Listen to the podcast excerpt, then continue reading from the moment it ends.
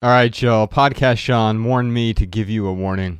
I think because he was planning on listening to this episode with his youngest daughter, who's seventeen, and he hasn't told her about Santa Claus yet. So if you haven't had the Santa Claus discussion with your kids, you may want to listen to this episode without them. We're going to be talking about Christmas and gift giving and a bunch of things, including Santa Claus.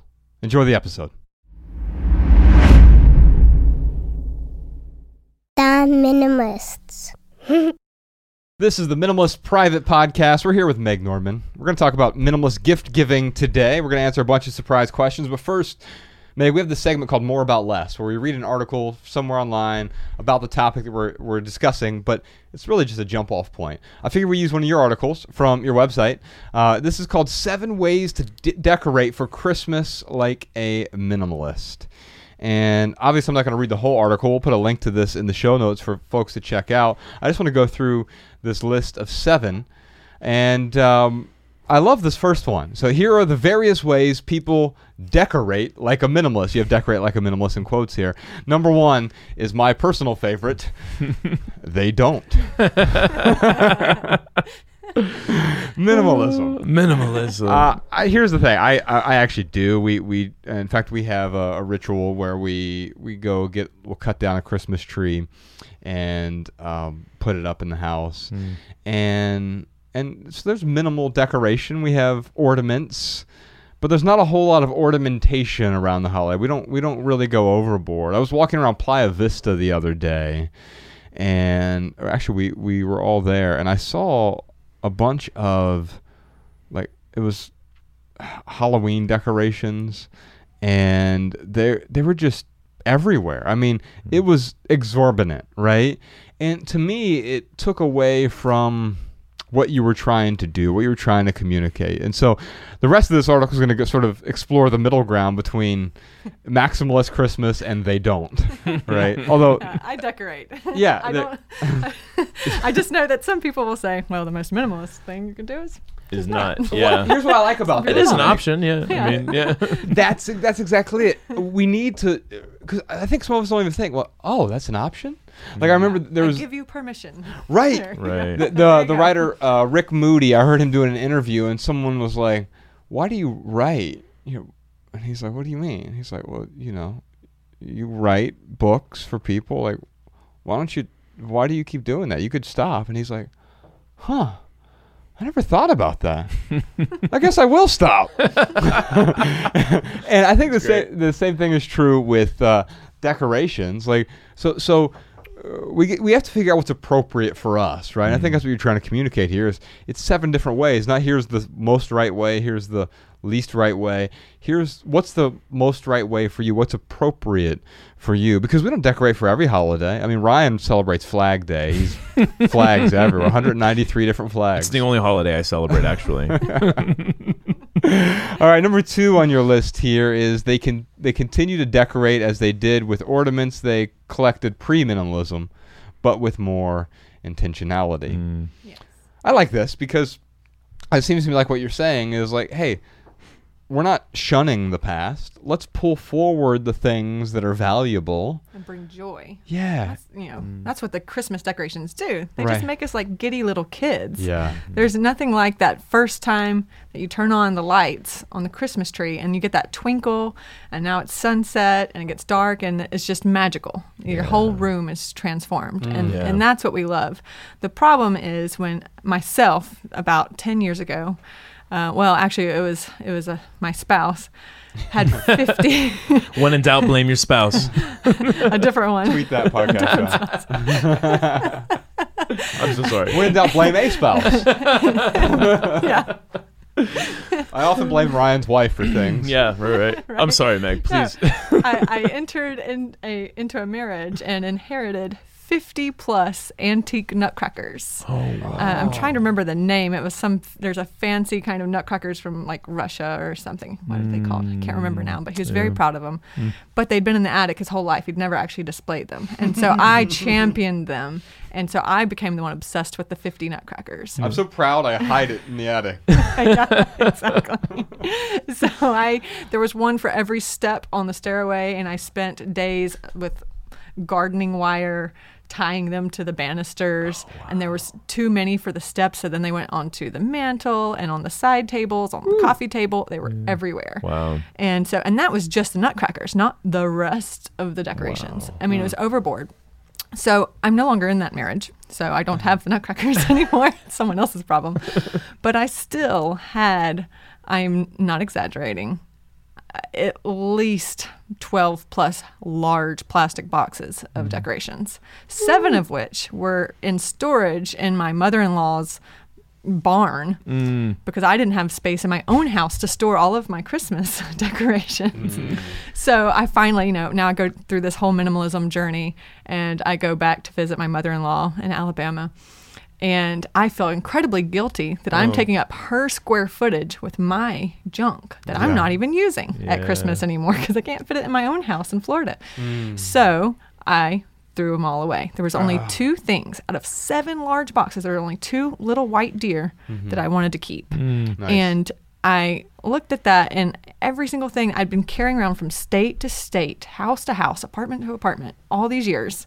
Yeah. You know, and mm-hmm. finally let go. And, and now the things I have left, I have three large plastic totes of decorations, which yeah. to some people might be too many. But for me, this is, you know, number two on the blog is it's still the same stuff that I c- did enjoy that make me happy yeah. to put out.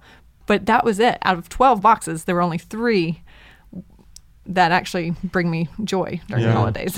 Yeah. So I, intentionality. I, t- I tend to avoid any sentimental items personally, and that's why I, I like talking Uh, to people who are willing to, you know, and find value in carrying some of those sentimental items forward, uh, because with me, like I, I've I've just decided to eschew sentimentality with respect to material possessions, and uh, that that's a personal choice. I'm not I'm not prescribing that to anyone else. I'm I'm letting people know it is a choice, just like they don't celebrate or they don't decorate is a choice, and I think that's the key here. What we're trying to help illuminate for people is you have some choices here. Mm-hmm. And choice number three is uh, they use only nature or supplement with nature. Mm. I like this a lot. I mean, like I said, when we go out and cut down a tree or use a, a live Christmas tree, that's something from nature. There's a bunch of uh, different places you can go to, to get these now. And uh, that brings a bit of nature into the house. Now, I have O C D, so the little pines everywhere drive me crazy, right? But um, yeah, I, th- there's a lot you can do with, with bringing nature indoors. Exactly. Yeah. That's why I have the citrus garland on the front of my book. I actually right. painted that with watercolors. Oh, nice. It's beautiful. And now I've done that for the first time. It's incredibly easy. You just slice oranges and stick them in the oven at a really low temperature for like three hours. Mm. And then you just put some twine through it. Done. That's awesome. And they look like stained glass when they're up on the window. It sounds like it would smell really good too. It does. Yeah. It's divine. And so then you can add cranberries, you can add rosemary, you can add evergreen, any cinnamon sticks. That's you know, awesome. you, c- you can get all this stuff out of nature or from the grocery store, and then you're not storing it all year long in your precious square footage that you have to pay for and pay for their rent, mm. and they go in the compost pile when you're done yeah. decorating. So I'm kind of a hybrid now between method number two and method number yeah. three, okay. where I have my things that I really like yeah. left, and I got rid of all the, the yucky, cluttery things and heirloomy things I thought I had to hold on to. Mm. And now I've got a little more nature infused. Instead of fake garlands, I have yeah. real garlands right. that I made, and I enjoyed making them with my kids. Yes. You know? Yeah, well, and I think that's part of the process. You, you talk about presents being a present, but it doesn't, you don't wait till Christmas Day to spend time doing right. stuff with them. It's the entire holiday season, even leading up to that, um, where you're sharing these these experiences together. I'm going to skip a few here. We'll move on to number seven. Put a link to this entire article in the show notes. Number seven is they focus more on lighting and less on tchotchkes. Mm. I like this. It's a lot more elegant uh, to me to have. You know, uh, yeah, I think the the essence of minimalism, the bones are the beauty, stripping back to the essence. And I think lighting is is a key component. If you're going to be decorating for the holidays, having beautiful lighting goes so much farther than having a bunch of plastic widgets. Exactly. And in that example, I have a picture of my window shears with just some white uh, white lights that I strung yeah. behind it. And mm-hmm. so it diffuses the light and it's very beautiful. So I, I did that to almost every window in the house. That's awesome. And then now I, I don't have as many things. Most of the boxes, like I have a, a box of the stuff I enjoy and then two more boxes of white lights. Nice. Really, you know? Yeah. I love it.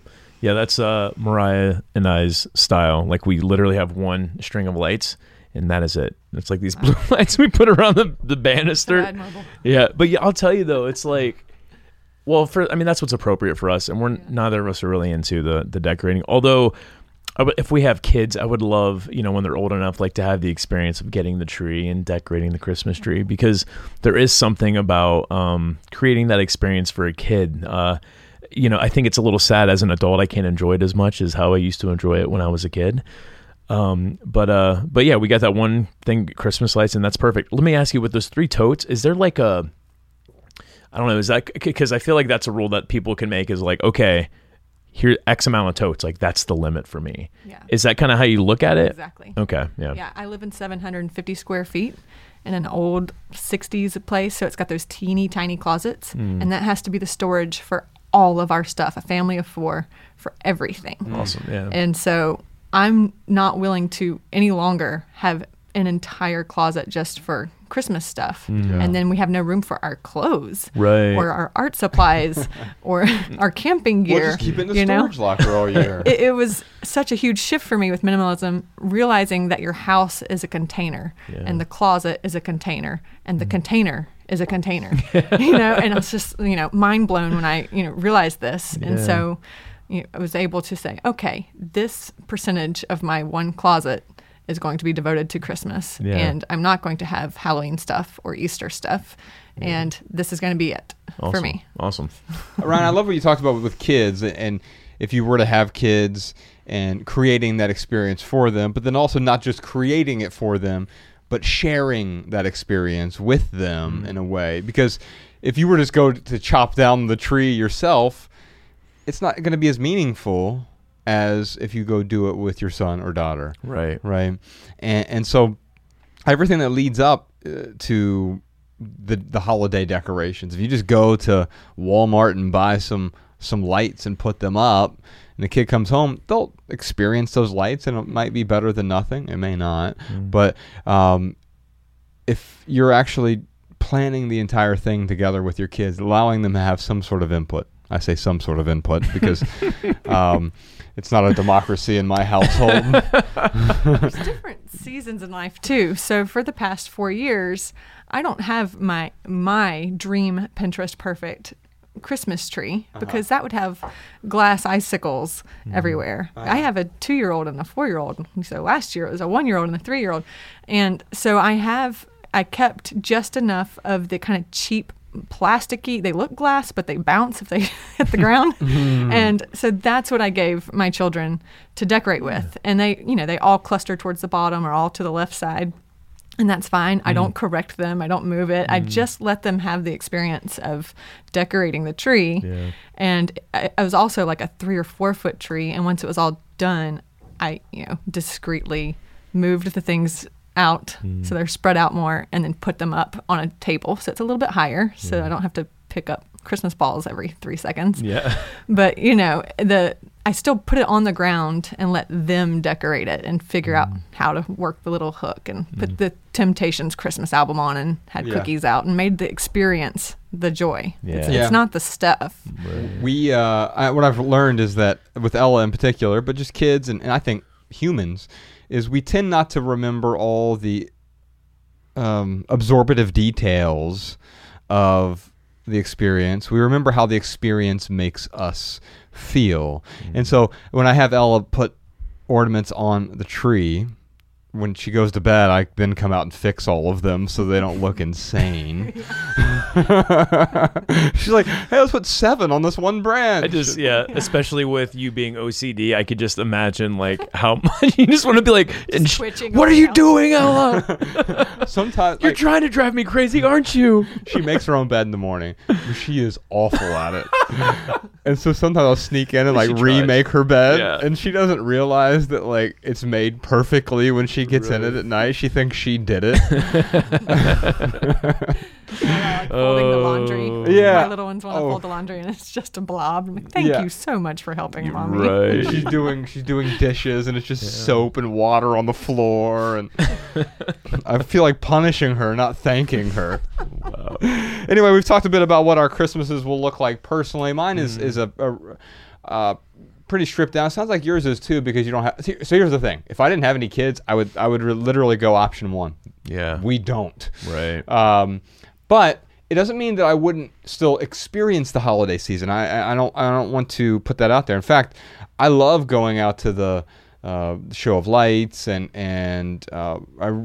I really enjoy the experiences shared with Bex and, and with Ella as well, but I don't need to consume those things in order to have the experience. There are some things where it feels appropriate for our current time in life to have a tree and put presents on a few presents under the tree, most of which are uh, experiential gifts that we wrap up for Ella. But um, it it's I think if you come over to our house, it's going to look like there's far fewer presents under the tree than most ho- houses, especially if you were to take away those experiential ones. There's going to be one or two toys under there, uh, but that's that's about it. Most of the time, she's she's more excited about opening up the gift mm. than she is once the gift is there, right? Yeah. And that's actually the lesson I learned. Ryan taught me this early on, uh, but way before I ever had a kid. Um, you you were dating someone who, um, I. I I think it was friends of a friend. They, uh, you wrote an essay about this on our website. Oh yeah, uh, the worst Christmas ever. Yeah, yeah. You want to yeah. talk about that? Yeah, sure. I had, uh, so I was dating uh, this girl, and her family made a big deal of Christmas, and it was great. It was wonderful times. Her mom had like, I don't know, three hundred Santas, and it sounds very similar to like the Nutcracker situation. Living Santas though. Oh, but you know, I will say like. She did a really good job deliberately placing the Santas, and it was it was beautiful, and she enjoyed like every it wasn't a burden to her. It was a pleasure to like set up this beautiful, you know. My mom is that way. Yeah. Too. And it's that's and that's fine. Yeah, that's your joy. Exactly. You need Ex- more of that in the world. Exactly. So it was uh it was Christmas. We were all sitting around opening opening presents, and like there was this final uh this final present for my girlfriend's niece and nephew, which was they were going to go to Disneyland. So in order to uh, make this, you know, unique, they didn't really have anything to unwrap per se. So they did this scavenger hunt where they were like, okay, start here. And like, uh, then you find a clue, and then they're getting all excited. They're running to the basement. They find another clue. I mean, they're just like all over the house. And then Wonderful. eventually it was, it was, it was so cool. Like the excitement. You wanted to have this as a kid. Yeah, exactly. Like the excitement, the excitement on their faces was just like it was. It was beautiful. It was. It was so sweet. And uh, they finally get to the prize. The, they open up the closet door, and it's got two suitcases packed, and it has this note that says, "You're going to Disneyland." And the the niece, she was like, "Oh my God, we're going to Disneyland!" And she's like jumping up and down. But so the, excited. So excited. The, the the nephew, who was like maybe five or six, um, was definitely not older than six. He like had this frown mm. materialize on his face and started like bawling his eyes out. And we were like, what is going on right now? And like the, you know, the the niece just like was like, okay, I'm not going to like let that ruin my, my excitement. So she's like, Grandma, we're going to Disneyland. And so he's having a meltdown. Uh, the nephew is. Uh, his dad picks him up, you know, like, what's wrong? What's wrong? Like, do you not want to go to Disneyland?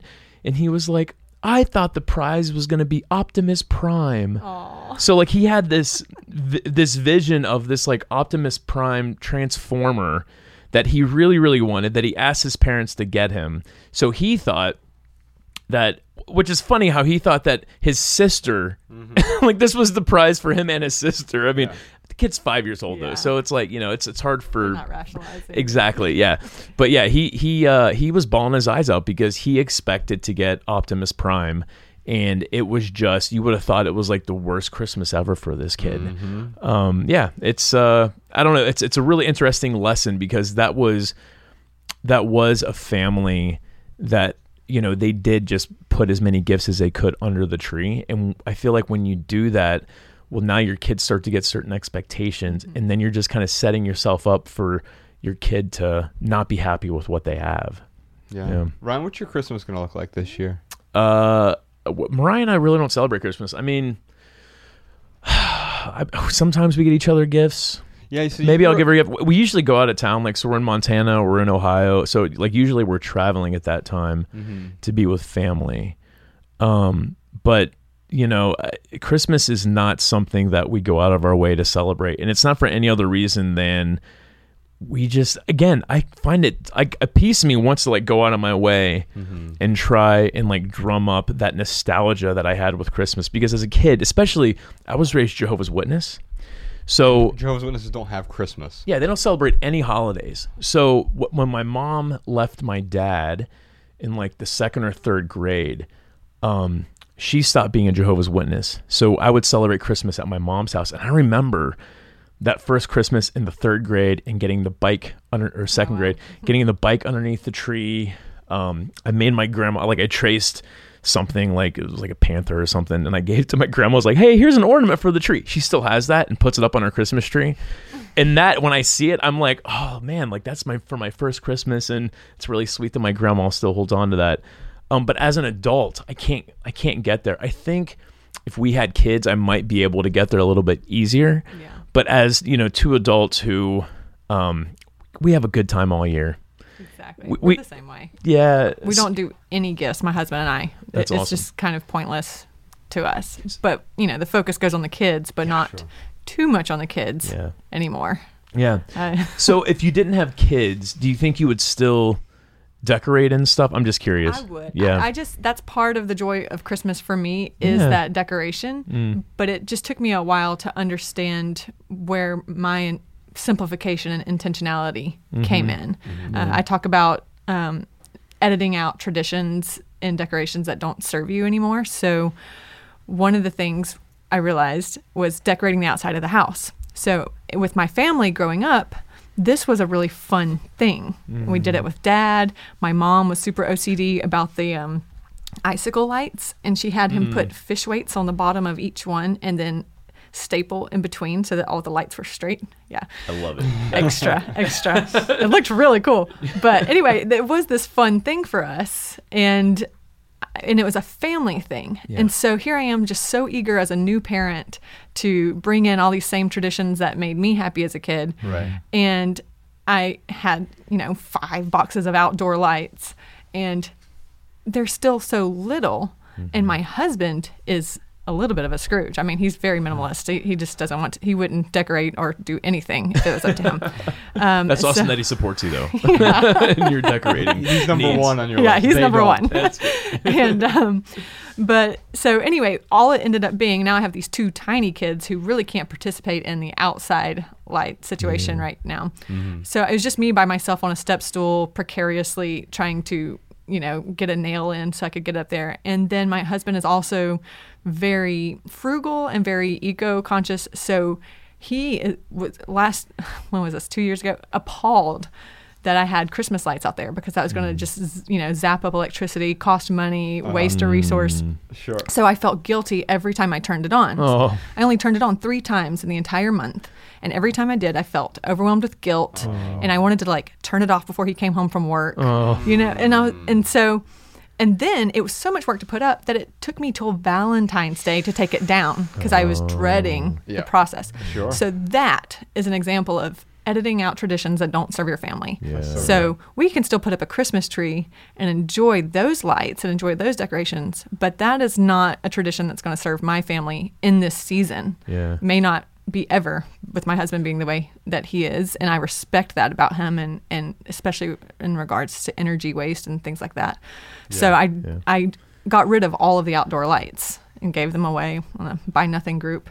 Wow. So um, yeah, so I just think people should evaluate which yeah. which decor decorations or which traditions are zapping the joy, yeah, because what, there was no joy in that. Yeah, in what's, any what's way. adding value and what is. Uh, in fact, taking away value or like even causing stress. Yeah. Christmas cards. A lot of families yeah. stress out about the whole photo shoot, and now you have to design the card, and now you got to print the card, and you got to write out the addresses and mm. gather the addresses. That's a stressful tradition that yeah. a lot of people could probably edit out. Yeah. Some some people love that. I we don't. We have minimalist Christmas cards. We had Dave. He photoshopped Santa hats on us. Oh, yeah, one of our pictures. Yeah. You know what's funny? I, like, used to... I mean, it doesn't bother me so much anymore, but, like, I, if someone didn't send me a Christmas card and, like, I knew they sent other people Christmas cards, I would be like, oh, why didn't I get a Christmas card? But then, like... I would get Christmas cards, and I'd be like, what am I going to do with this card? Yeah, you're like, oh, why did I get a Christmas card? Right, exactly. Like, yeah, now I get realized. Creating discontent on right. both ends. Yeah. Now, I only got uh, Ella one gift this year. It's a bowling ball with J F M written on it. Genius. If she doesn't want it, I'll figure out something to do with it. Dude, the best way I've seen, uh, like, Christmas decorations, it, it was in it was in Piqua, Ohio. And this couple, who I don't think have any kids, they made this like winter wonderland outside of their house. I mean, just like lights and these snowmen. I mean, it was just like, it was crazy, like something out of a movie. And I was driving past one time. It was uh, me, my ex-girlfriend, and her daughter. And I was like, I just love what these people did here. Like, they got these, like, really uh, realistic, like, snowmen and, like, a nutcracker, and they were moving around. And her daughter was like, those are the people in the house. That's them. Like, they're in those costumes. And I'm like, what? I'm like, no. And she was like, yeah, stop the car. She was like, they're really nice. So we stopped the car. She gets out. She was, uh, she had a friend with her. They both get out. They go up to the snowman, and they just, like, pull out all these candy bars what? and, like, give these kids candy bars. They came back with, like, armfuls of candy, and they're, like, waving. But, like, they literally... every single night, like, leading up to Christmas, I don't know how many, like, weeks leading up to it, but they oh get, they have, God. like, a time where they just, they have a spotlight on themselves dressed up as these Christmas characters, but they love it. Like, they are just totally into it. And literally live and breathe Christmas. They live and breathe they're, Christmas. They're either the most awesome people or they're in jail right now. No, they were, yeah, as far as I know, like, they were really nice. It's, yeah, I, again. It is in Piqua, so I'm probably going with jail. I see how much they can get into the spirit of things. I, again, I appreciate that. Yeah. One of my traditions and my frugal things to do is to just bike around or drive around or walk around these neighborhoods, uh, you know, especially subdivisions where just everyone's yeah. in the spirit and all the lights are up and decorations mm. and the little kids just love that. And yeah. that's something I loved. So, I mean, I appreciate the people who do love that and they do find storage for that, but it's just not right for my family right. in my journey. Yeah. So. Yeah, and I think that's the thing. And and during this current chapter, and if there is a time where it's appropriate, then that's great too. And and I think that's where we're going with all of this. I know we, during the minimal, we sort of talked briefly about avoiding shaming, blaming, or naming, you know, name calling. Um, and, and, you know, one thing that you, you talked about with the lights, that when you put them up, you did feel a little bit shamed. Mm-hmm. Um And, and and maybe uh, felt initially a lack of, of support, but then you also realize, like, oh, maybe this actually isn't in accordance with Our my values. values. Yeah, and and I think it's it's nice to be able to to start questioning tradition. You know, there, there's this word that Ryan and I have talked about on the podcast before, contemporaneity, which just means that if something is new, it's better. Is one interpretation of that word, and, and we often see that in, in, in different places. With technology, that's often true, mm-hmm. but outside of technology, and even some technologies, it's not always true, right? Just because something is new, it doesn't mean it's necessarily better.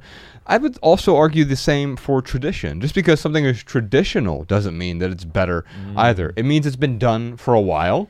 Mm-hmm. Now, there may be compelling reasons that it's been done for a while, and if that's the case, then carry those traditions forward. It totally makes sense to do that. However, we can always, as a family, or even as an individual, start new traditions.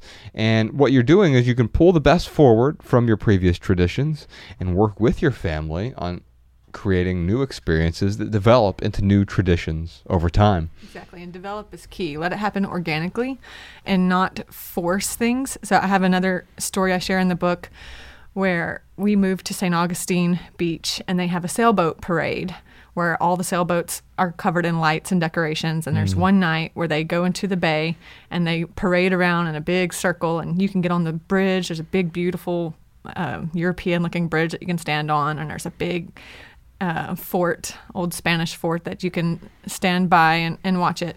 And it's very unique to this area, and it seemed like such a beautiful tradition. So I knew before we even moved there, I was like, this is going to be our family tradition. Yeah. Well, it turns out that my husband's company throws a holiday party every single year on the same day. Like, I guess it's like the second Saturday of December or something. Mm. Like, they always are the same thing. Oh. And I know. And I've been, so the first couple of years living there, I was just so frustrated that we had to dress up. It was stressful to get all dressed up for this holiday party. And then I had this tiny new baby strapped onto my chest. All right. And we're going in the freezing cold, and it's oh. super windy on the bridge. And I'm like forcing him to do this. And he's just kind of like nervous because he has to go around his bosses and his boss's boss and the owner and all that. And I'm like, no, we are going to do the sail boat parade. This is going to be our family tradition. And he's like, yeah, but we're like thirty minutes already late for the party. I'm like, it doesn't matter. The sailboats are coming, you know? And so I Shut created. Up and look at the sailboats. I so I mean, I, I eventually, after two years, I did this for two years oh, in a row of trying to juggle both things. Mm. I realized I am doing a, a huge disservice to my family. Mm. Yeah, like, this is not how tradition should feel. Yeah, mm. and it so feel stressful. Yeah, and so then we did the next two years of just going to the holiday party. So a lot less stressful, but we hate the holiday party. Mm. I hope nobody at his work listens to this. But, you know, I mean, it's just, uh, we do not like it. Yeah. And um, I love parties. I love dinner parties, but just not this particular uh, scene. Yeah. And then finally, in the last one that we went to, we realized that some of his empl- uh, coworkers didn't show up, and he was like, "Wait, I don't have to do this." Uh, so that was a self-imposed thing as well. So it was just. Isn't that a great question that we should be asking more often? Like, yeah. I think too often we we feel obligated, tethered to obligation. In mm-hmm. fact, I think that's the first line of our first book, Minimalism. Is we are but dogs chained to oblig- uh, ch- uh, thrashing in the in the colors of our own obligations. Mm. And um, I think what's happening right now is we start when you see something's off, then you realize like, wait, maybe, just maybe, I don't have to do this. Yeah. So now we can do the sailboat parade tradition, and it can be enjoyable. That's awesome. And you oh. guys are going to enjoy it or else. Yeah. So I'm going to just say, like, pivot. Feel free to pivot and then pivot yeah. again. Yes. If you need to. Like. Yeah. Oh, that's funny. Well, shout out to Podcast Sean. He put together some surprise questions for us today. Meg, let's hop into some of these questions. We have a, a question from Chris.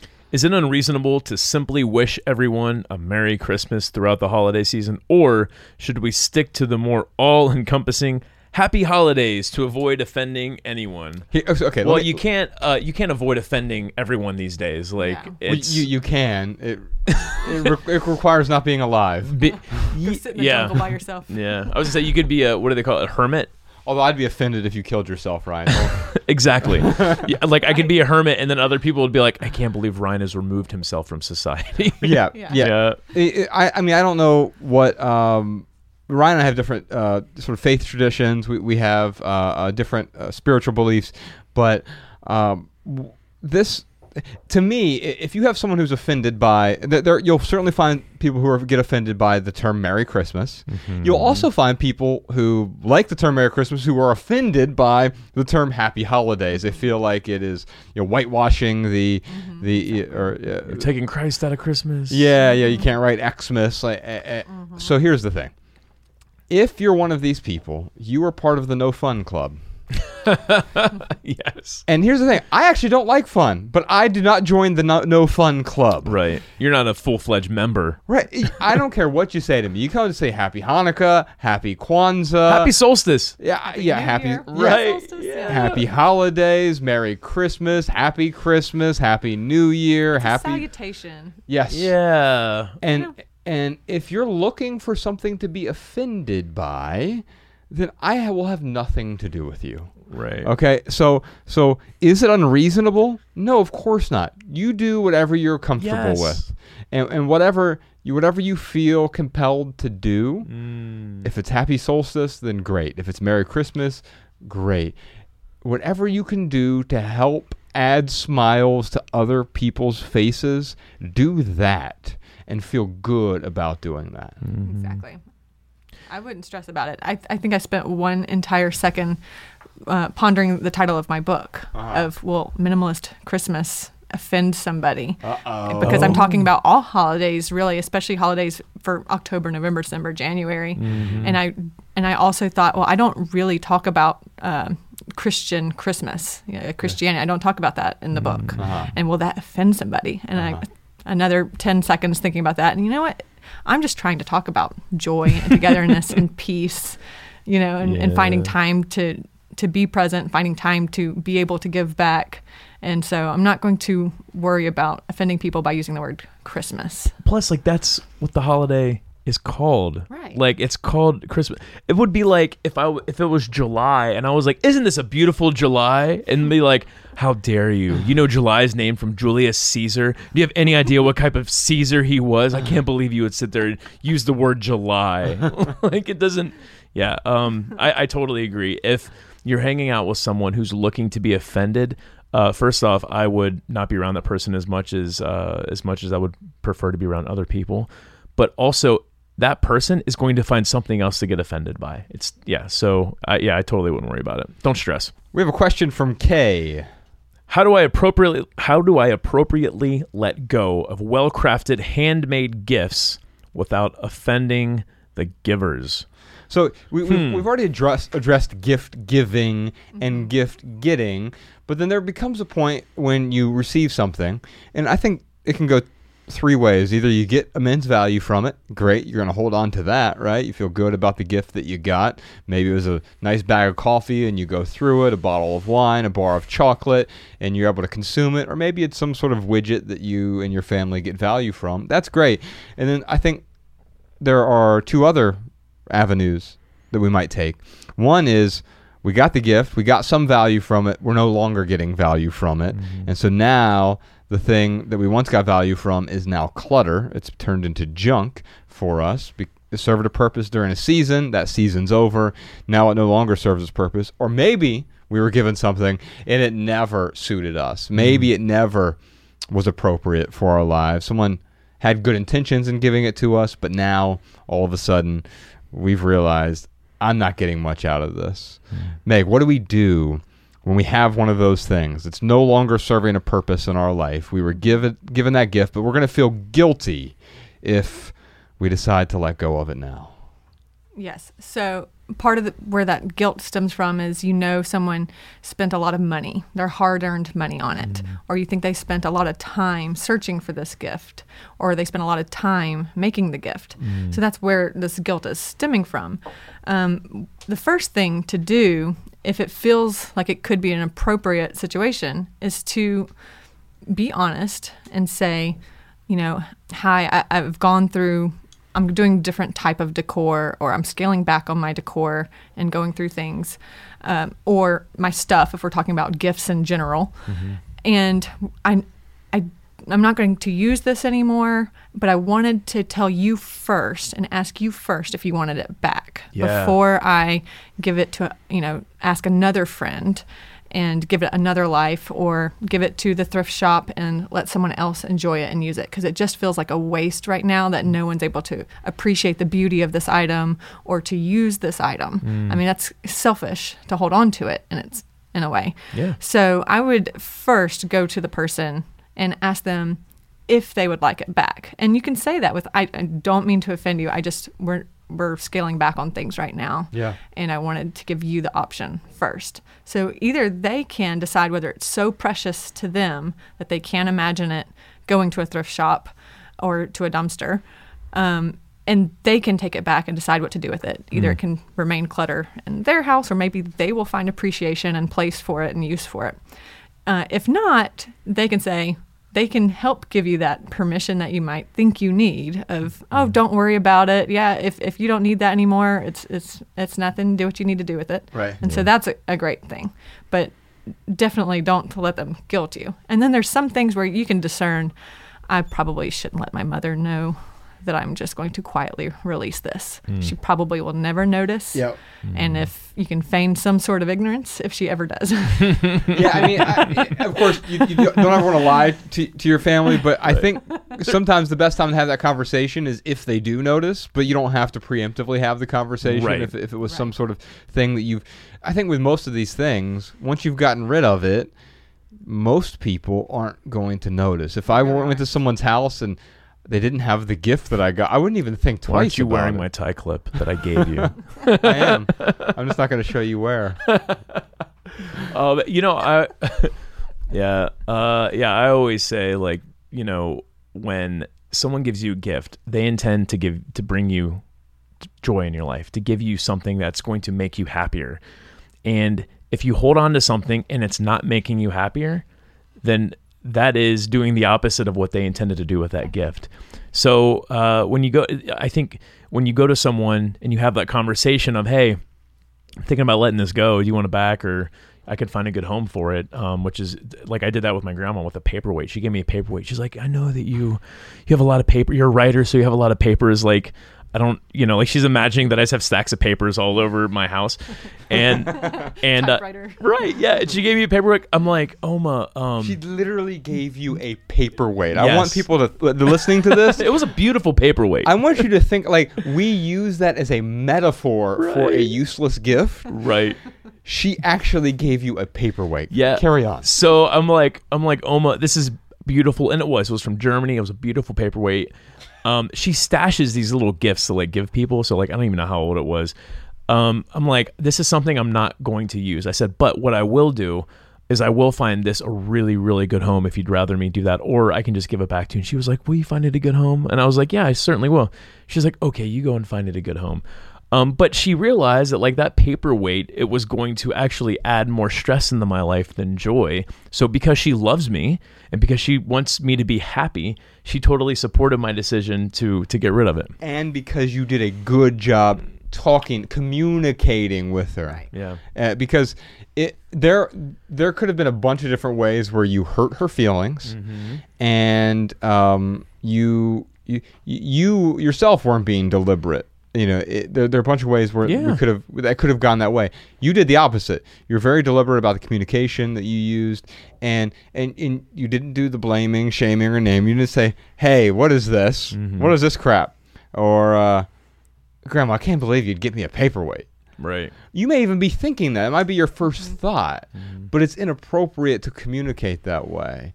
And, and, and so, what you did is is you expressed to her that mm-hmm. you. You knew what she was trying to communicate there. And you know what? It goes back to what I was saying in the minimal episode with anything negative I put on myself and all the positive I put under her. So it was like, you know, I personally don't find, uh, I won't, I don't have a use for this paperweight. Um, you are such an amazing Oma. I know that you're being really thoughtful and loving, um, but actually I feel a little bit of, you know, pressure to keep this, and I don't want to have to feel that pressure. I mean, that is, it's the, and yeah, you're right. If I was like, what's your problem? You know I'm a minimalist. I can't believe you'd, you'd add this stress to my life. I mean, that would have been a completely different uh, conversation. You, you recognize the value and the beauty that she saw in it. Mm-hmm. You, you you recognize, you, you give gratitude, and you say, mm-hmm. thank you so much for thinking of me, and yeah. thank you so much for gifting this to me.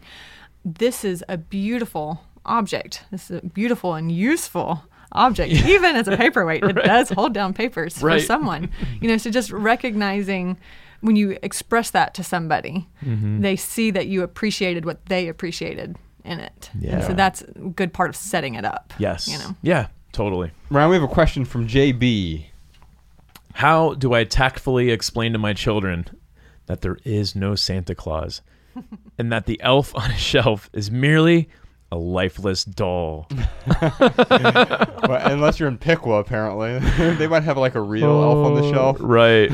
Oh my goodness. They've hired like a child to sit on the shelf and monitor things. All right. So uh, Ryan, let, let me let me just put this out there. Uh, from early or from early on, we Bex and I decided that Uh, we loved the sort of mysticism around Santa Claus, the myth of Santa Claus, the story around Santa Claus. We also decided that we weren't going to uh, tell anything that wasn't the truth to Ella you've, with respect to you've Christmas. You've got to tell the story about when Ella asked you if Santa was real. Yeah, and, and so and she's asked a bunch of times, and I'll explain why in a second. So uh, it's a great point, Ryan. So uh, Ella has uh, come to us, and we explained to her early on, like there are. This is a great story. It's you know, just like Harry Potter is a story, just like Curious George is a story. Mm-hmm. Santa Claus is a really great story that we get to pretend. You know, when when she's watching Wild Kratts, She she gets to pretend that the Wild Kratts brothers are actually putting on these power suits and they have these animal powers or whatever, but she knows they're not real. Right. The same thing is true with Santa Claus. She, we can pretend that there is a fat man breaking into our house once a year and and reverse shoplifting, uh, but uh, it's actually your parents who work hard to give you the gifts that you get. Um, now, she's like, yeah, but I think he's real. Yeah. And I'm like, well, why, why, why do you say that? She was four at the time. She's like, because I saw him at the mall. And I'm like, Ella, all right, so if I dress up like Peppa Pig, she's like, okay, why would you do that? I'm like, and then I walked around as Peppa Pig, would I be Peppa Pig? She's like, well, no, you'd be dressed up like Peppa Pig. I said, well, but there's a guy at the mall dressed up as Santa Claus. She's like, no, it was Santa Claus that was dressed up like Santa Claus. Yeah. And so um, yeah, she, I haven't been able to convince her yet. Oh, my gosh. She looked at Josh and she was like, I don't believe you. And there's something that translates over to adults where there are the way things are and there are the way things we wish they were. Woo! And even as adults, we go out of our way to ignore the way things are. And we just look at certain things. We're like, yeah, that's a good point, but I don't believe you. No, I want it to be this way. Yeah, exactly. Meg, what's your uh, point of view? So, as I said in the minimal uh, version, I, I love the magic yeah. of Santa. Uh-huh. I, I'm scaling back on focusing on the story of it too much. Mm-hmm. I've tried to cra- recraft the story so that Santa only brings four things, okay. and then anything else comes from the hardworking parents. Uh-huh. Mm. So that's how I've personally shifted it. Uh-huh. I have a, and I might declutter this. I'm probably, I probably will. But right now, I do own a knockoff Elf on a Shelf that was like one dollar at Hobby Lobby uh-huh. that I got years ago when I was still maximalist with my Christmas stuff. Okay. And I just wrap it around this sort of countdown to Christmas things. I think it was probably supposed to be an advent calendar. I don't do that. I just uh, move this little Santa hat down yeah. as it counts down to twenty-five because it's part of the anticipation. And mm-hmm. so my little kids can look at that and, and have some kind of grasp of how close we are. And I like that anticipation. Mm-hmm. Anyway, this little fake Elf on the Shelf is just kind of stuck to it. And I've never talked about it. Mm. And I don't plan to ever name it or do anything with it except stick it to the edge of this thing. Mm. So yeah. that if she goes to school and all the other kids participate in this tradition and they talk about having this little elf, then I have a backup of, oh yeah, we have one of those things. It's just, you know, it just is there. Yeah. You know, it watches you. I can decide then what I'm going to say. Okay. But anyway, that's kind of my backup for it. Mm. But, um, you know, the, the story of Santa is less than two hundred years old, right. which is, I think, really important yeah. for people to understand because so many people look at it with almost like this like religious zealous. I don't know. Like it's it's yeah. like a, a religion in itself is participating in this story.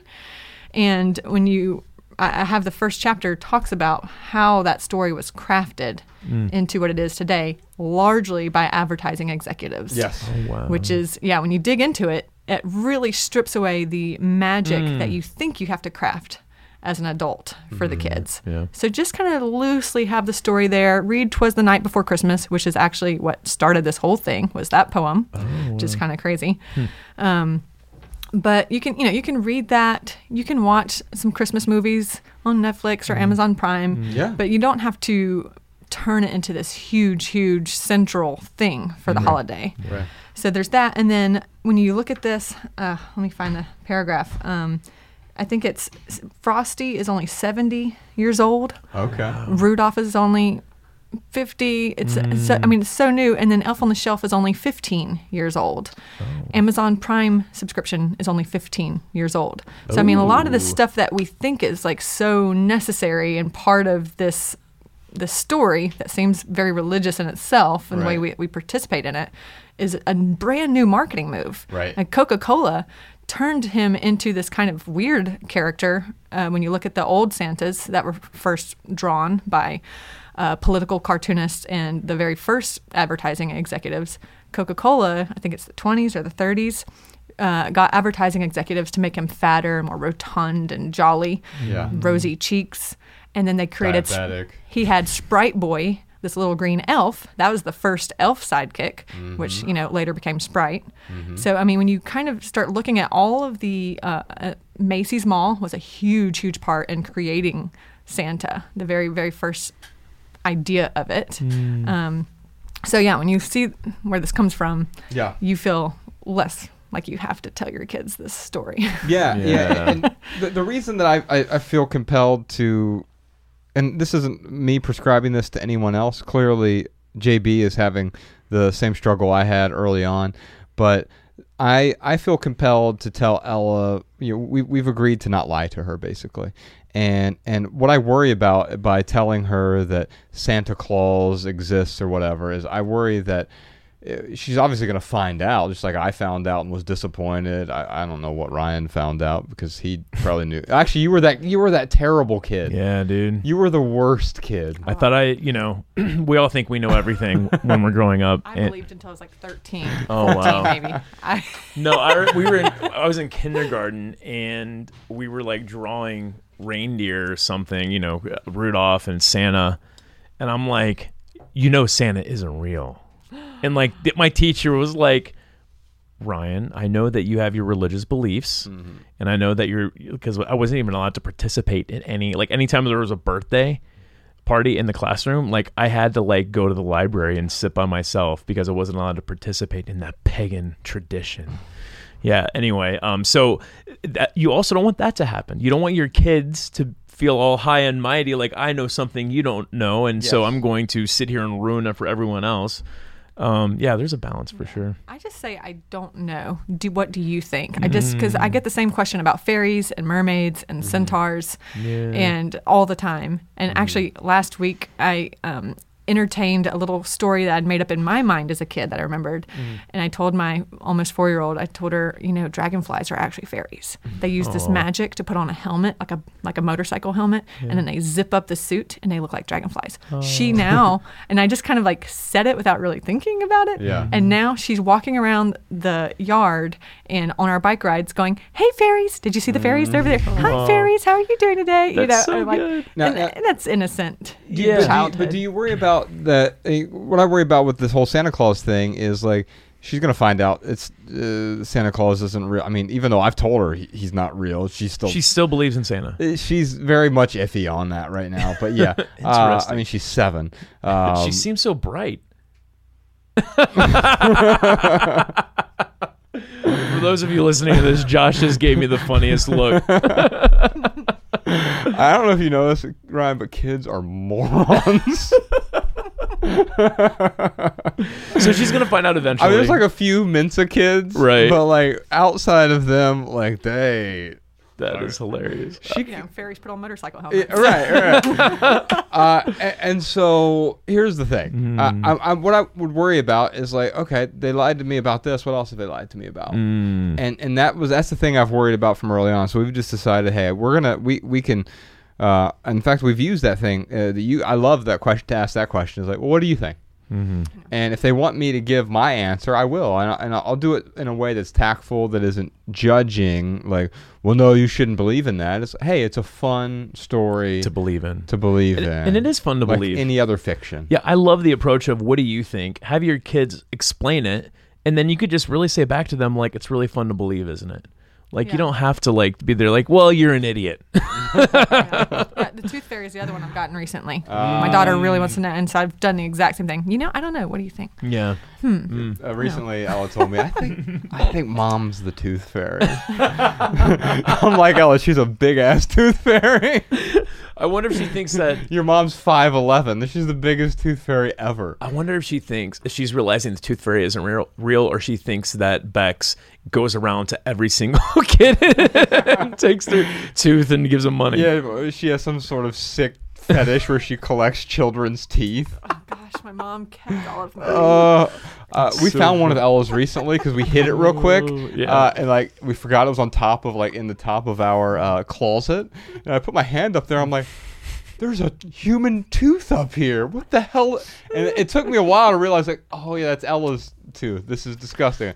I quickly yeah Got sold it on eBay. Oh. Um, Lynn has a question for us. Yeah, that's crazy how we want to hold on to things so bad. Yeah. Like it's hard to get rid of a tooth. I could see where a parent would be like, oh, but this is their baby teeth. I have a baby book with like a little lock of my hair in it. It's got like a bunch of albums or uh, it's a bunch of photos. So it's like a, it's a photo album with like a little lock of my hair when I was a kid. We're sick. Yeah, we? yeah mom, and my mom just gave them all to me. She oh. brought me every report card and every midterm report, like just everything, mm. garbage bags, and brought it to me after I decluttered my house. Oh. It was garbage like, bags are a perfect metaphor for this. Yeah, I so, have, and but there was my teeth, all of them, in a little oh. box, and my my first curl oh. cut off, which was now flat because it doesn't hold its curl. You know, it's like, like mom, I, why did you just drive seven hours to, to give me this garbage bag? Oh, that's crazy. All right, all right.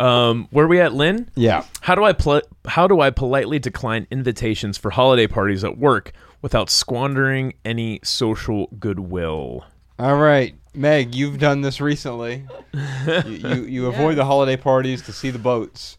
Yeah. Uh, I, I think that's actually, there, there's something in that. So as you're looking that up, let me just say this. Instead of saying no to the holiday party, it's like you figure out what you're saying yes to. Mm. And you can be in one place at one time, and if the ho- holiday party is optional, which, by the way, it certainly should be, mm. then instead of saying, no, I'm not going to that, saying, we already have something planned that day. We're doing something else with that time.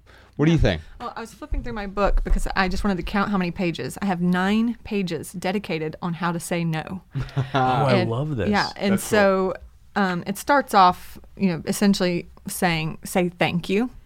That someone has invited you to something, mm-hmm. and then to not feel like you have to explain yourself, because I used to feel like I had to explain myself. But I have nine pages of different ways that you can say no and say thank you, but I can't right now. Mm. And you don't have to explain why. Yes. Even if you can right now, even if you just want to lay on the couch and veg because that's what you feel like today, right. you don't have to explain that. Amen. And I used to feel compelled to say yes to everything, yeah. uh, to the point where I hit... Um, Uh, there's a whole nother story in there about hitting inbox overload because I became a yes woman mm-hmm. in my career in publishing. And I said yes to everything. I had literally three events I went to a night. Ah. Every It didn't matter if it was a Monday or, or a Sunday or oh a Wednesday. Wow. And um, and I ran myself ragged to the point where I couldn't move my neck or back. I had weird Ooh. health issues that no one could solve. Chiropractors ah. couldn't. Doctors putting shots in my back. Had hives. All these things. I started having panic attacks, hyperventilating. And I realized I was saying yes to everything because mm. I was new in the career. I was twenty-three, twenty-four, and I was, you know, winning awards and, and moving up the corporate ladder. Right. Because I kept saying yes to all these opportunities. I, I realized early on that if I said yes, people asked me, do you know how to do this? Can you do this? Um, and I didn't know how to do it, mm. but I would say yes, and yeah. I would Google it and YouTube it and learn, and and I moved up really quickly that way. But I got into a pattern of saying yes to everything. So mm. that's why I have nine pages on how to say no, because that was very hard for me to learn how to gracefully bow out mm. and not offend anyone. Um, one of the things with the holidays is to stall and say, I can't right now, but please don't forget me when the chaos of the holidays settle down. Mm. If if someone's just trying to hang out with you and you're worried that you're going to, maybe it's a new relationship you want to foster, and you're like, if I say no to this play date or this event or this birthday party, mm-hmm. they won't invite me in the future. Right. But if you just say, please do think of me in the future. Please ask yeah. me again after the holidays are over. As long as it's you know. genuine. I, I found yeah, that no. so, so, so when I first was transitioning from saying yes to everything, and by the way, I think there's a time in life where saying yes to a lot of things makes sense. Yeah. Uh, I will often say, say yes until you have to say no, and then say no until you have to say yes. Mm. I guess that's what I did. Uh, yeah. I go down that path. and, and I think what's what's what's important about this is, if you're saying no, don't say future yes. Don't obligate your future self to a yes. And you don't just punt it to three months later if you actually want to say no right now. If it's legitimate, like, hey, you know what? The season of my life is... Is is too full currently. My plate is full, but I would love to have coffee with you in January. Then yeah, great, so so so be it. But if you're just gonna say, well, I'm gonna say yes for January, and then I'll find a way to get out of that later. Uh, it's it's creating some additional stress that you don't want to have to deal with. Yeah, we got time for one more question here. Let's uh, let's talk to Betty. What are the best minimalist practices to ensure a stress-free and enjoyable holiday season? You just do what Mara and I do. You just don't have it. you just you just bah humbug the whole thing. Yeah, I will. The, the I'm stress, kidding. I'm kidding. Uh, here's the thing. So the stress-free question, I think maybe you're setting yourself up for failure. Mm. If you're saying, I want this to be stress-free, that means no stress. Mm. Well, life is stressful. Is stressful. And someone told me once, it was some of the best advice I ever got. I was complaining about a bunch of stress, and this guy said, hey, Ryan, have there, there's a healthy amount of stress you should have in your life.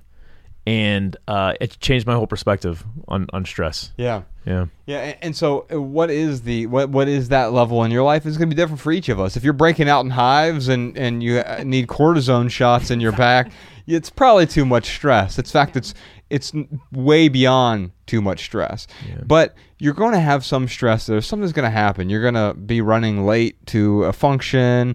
You're going to, oh, we forgot to wrap the gift. What? A, there's going to be some level of stress. And some of those are, that's part of normal everyday living.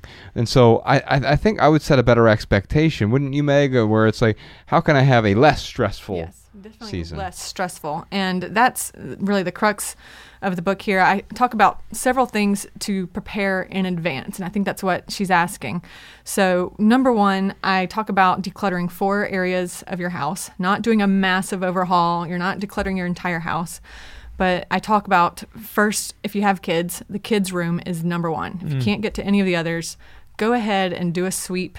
Find the obvious trash and the broken toys and the mismatched um, sets that no longer have all their pieces, and start making some room, because part of my overwhelm was, where am I going to put all this stuff? I could see it marching in against my will mm-hmm. uh, from aunts and grandmothers and even myself in a sense. You know, I, I was participating in that, but then it was like, God, where am I going to put all of this? So make that room first of all, mm-hmm. and then you'll feel like, okay, I know that there's a shelf on that bookshelf for these things, or there's some room in the toy box for these items. Yeah. Then winter wardrobe, go ahead, save yourself the pain of trying on twenty holiday cocktail dresses for that one dinner party, mm. holiday work party you have to go to. See what makes you happy, what feels good, what still fits, what's out of style, and just go ahead and set yourself up for success in your closet for just the winter stuff, just the leggings and the scarves and the boots and holiday dress and that kind of stuff. And for the kids too, I go ahead, this sounds really nineteen fifties of me, but I'll just go ahead, my husband only has one button-down shirt, mm-hmm. just make sure it's ironed mm-hmm. so that the night of the party it's more streamlined. I'm not looking for the tiny lace socks for my kids, mm. and I'm not trying to iron the shirt at the last minute. Yeah, yeah. So kind of thinking ahead of how you can make the whole night of that holiday party a more enjoyable event. Just go ahead and deal with that the first of December or in November. You know? Yeah. And then the next thing would be your kitchen. Uh-huh. So for me, I go into full sweets. I love baking. I don't like to cook or bake the rest of the year, mm-hmm. but I love Christmas cookies and decorating and you know, making that kind of uh, decorating cookies and things like that with mm-hmm. my kids. So I go in and kind of declutter the baking part of my pantry and mm. make sure, take inventory. Do I have brown sugar? Do I have cinnamon, nutmeg? The kind of things that almost every recipe in the holiday baking world requires. Mm-hmm. Sprinkles and icing for the kids, that mm-hmm. kind of stuff. And then put that more up front because the rest of the year I don't use it. So it's like shoved way in the back. Mm. So I also like to do wassail in a crock pot uh, if I'm hosting a party, and I like to do hot cocoa. So I have a little tiny hot cocoa station that kind of takes over what used to be the coffee station in okay. the kitchen. So there's just kind of what's the intention of this room during the holidays. Yeah. And then the living room is the last one, because most people put a Christmas tree in mm-hmm. and it doesn't take usually as much decluttering, but some foresight of, okay, well, I'm going to have to move that armchair if I'm going to put the Christmas tree there. Mm. Where's that going to go now? Mm. A different room, different side, you know. Yeah. So just some foresight of, okay, well, we like to play puzzles. We like to do puzzles. So I'm going to have a dedicated card table for that, and that's going to be our thing. Or we like to do movie marathons and watch Christmas movies or read Christmas books. So I'm going to have an armchair with my twelve Christmas books all ready to go for the season. So yeah. just some intentionality up front with making the rest of the holidays simpler. Mm. And then the last thing I want to say, there's a whole chapter on preparing your calendar, mm. and I call them hard events and loose events. Mm. And so hard events are the, I like to go to the Nutcracker Ballet every year. That's a tradition that I love to do with my kids. I did it as a kid myself. So that's a hard event. There's a fixed date. They only do it two two Saturdays out of the month of December. Mm-hmm. So I have to pick my thing and put that on the calendar. The holiday party was always a hard event. You know, that goes on there. Mm-hmm. We have a friend who hosts a party. That's a hard event. That goes on there. Then the loose events, I kind of look at the rest of the calendar and say, all right, here's my five traditions that we like to do. We like to go cut down the tree. We like to make uh, sugar cookies with designs and use the cookie cutters.